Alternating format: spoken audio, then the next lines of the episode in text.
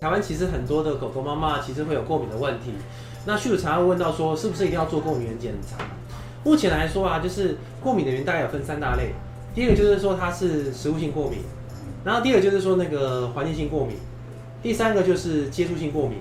这三大类会导致我们动物的宝宝孩子的过过敏的问题。目前来说呢，在食物性过敏目前是没有效果的，但是环境性过敏跟接触性过敏，你还是可以有借由检查的报告可以得知到什么东西过敏。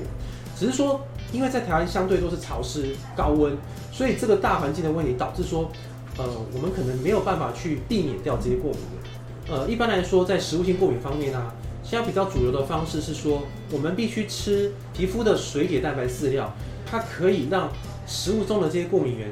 呃，都都消除掉，然后被身体所吸收。那至于说环境性过敏的部分，当然就是可能要减少环境中的这个空气的湿度，去把这个尘螨给处理掉。那最后就接触性过敏，就是刚刚说的，像跳蚤或者是那个蚊子这个口水，其实会造成它身体身体过敏。